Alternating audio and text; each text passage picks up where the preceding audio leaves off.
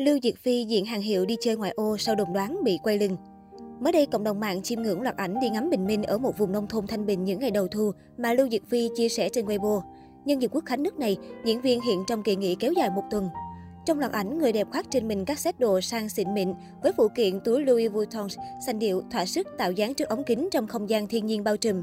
Toàn bộ trang phục và phụ kiện đều là nhãn hàng Louis Vuitton, chỉ có váy xanh họa tiết hoa là của thương hiệu RIXO và đôi giày boots hầm hố là của thương hiệu Stuart Weitzman.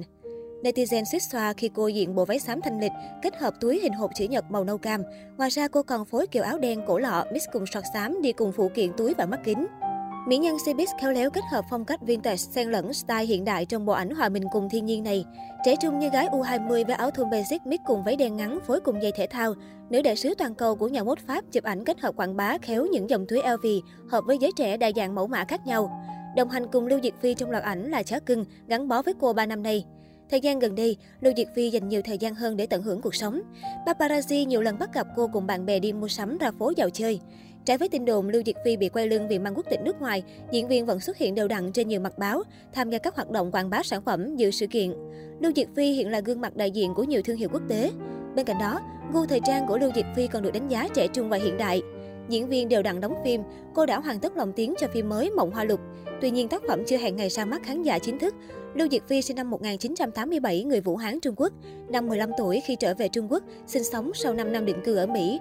Cô được đặt cách vào Học viện Điện ảnh Bắc Kinh, trở thành sinh viên nhỏ tuổi nhất khoa biểu diễn khóa hai nghìn không trăm lẻ hai.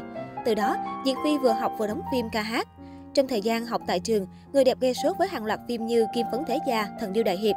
Sau hơn mười lăm năm trong làng giải trí, dù diễn xuất gây tranh cãi, cô vẫn là hoa đáng hàng đầu. Với tên tuổi và hình ảnh đẹp trong suốt nhiều năm, Lưu Diệc Phi hiện là ngôi sao được nhiều thương hiệu quốc tế gửi gắm như Adidas, Cisco, Louis Vuitton, Tissot. Nếu trước đây người ta vẫn coi Song Hye-kyo là báu vật của Somers và được sánh ngang với kỳ quan mà nhãn hiệu trang sức lâu đời này tìm được, dường như vị trí của bà Song trong team thương hiệu không thể lung lay. Nhưng vào năm hai nghìn không trăm hai mươi, sự xuất hiện của Lưu Diệc Phi trong bộ ảnh quảng bá cho trang sức của Somers khiến dư luận đại lục đảo chiều đôi chút, cho rằng có lẽ Song Hye-kyo giờ đã có địch thủ. Trước đây, khi Lưu Diệc Phi đăng lên Weibo cá nhân bộ ảnh quảng bá sản phẩm của Somers, cô thu hút cả vạn nút like nhờ nhan sắc vừa đẹp vừa mộng mị khó tả. Đương nhiên, những từ khóa như mơ màng, thiên thần, thần tiên vẫn luôn là từ ngữ để netizen miêu tả nét đẹp xuất thần cùng diện mạo thuần khiết khó tả thành lời. Nổi tiếng bởi những biểu cảm thiếu thuyết phục, kém tự nhiên khi lên phim ảnh, nhưng có lẽ trạng thái biểu cảm tốt nhất của Diệc Phi là khi cô không làm gì. Chính lúc này, sự tự nhiên đơ đơ sẽ khiến những điểm mạnh nhan sắc của cô phát huy hết lợi thế. Quá đẹp, sang trọng và quý phái quá. Đẹp có thua gì Song Hye-kyo đâu, tôi thấy mỗi người một vẻ. Song Hye-kyo giờ có đối thủ rồi. Lưu Diệc Phi đích thị là đại sứ đẹp nhất châu Á, là loạt bình luận từ netizen. Sau Song Hye-kyo, Lưu Diệc Phi chính thức trở thành đại sứ thương hiệu của Somers, nhãn hàng trang sức cao cấp hai trăm ba mươi chín năm tuổi của Pháp.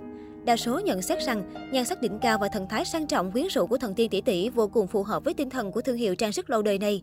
Chính vì lẽ ấy, mới nảy sinh vô số tranh luận không điểm dừng từ cư dân mạng, cốt để tìm cho ra ai mới là vị đại sứ xinh đẹp cuốn hút và hấp dẫn hơn.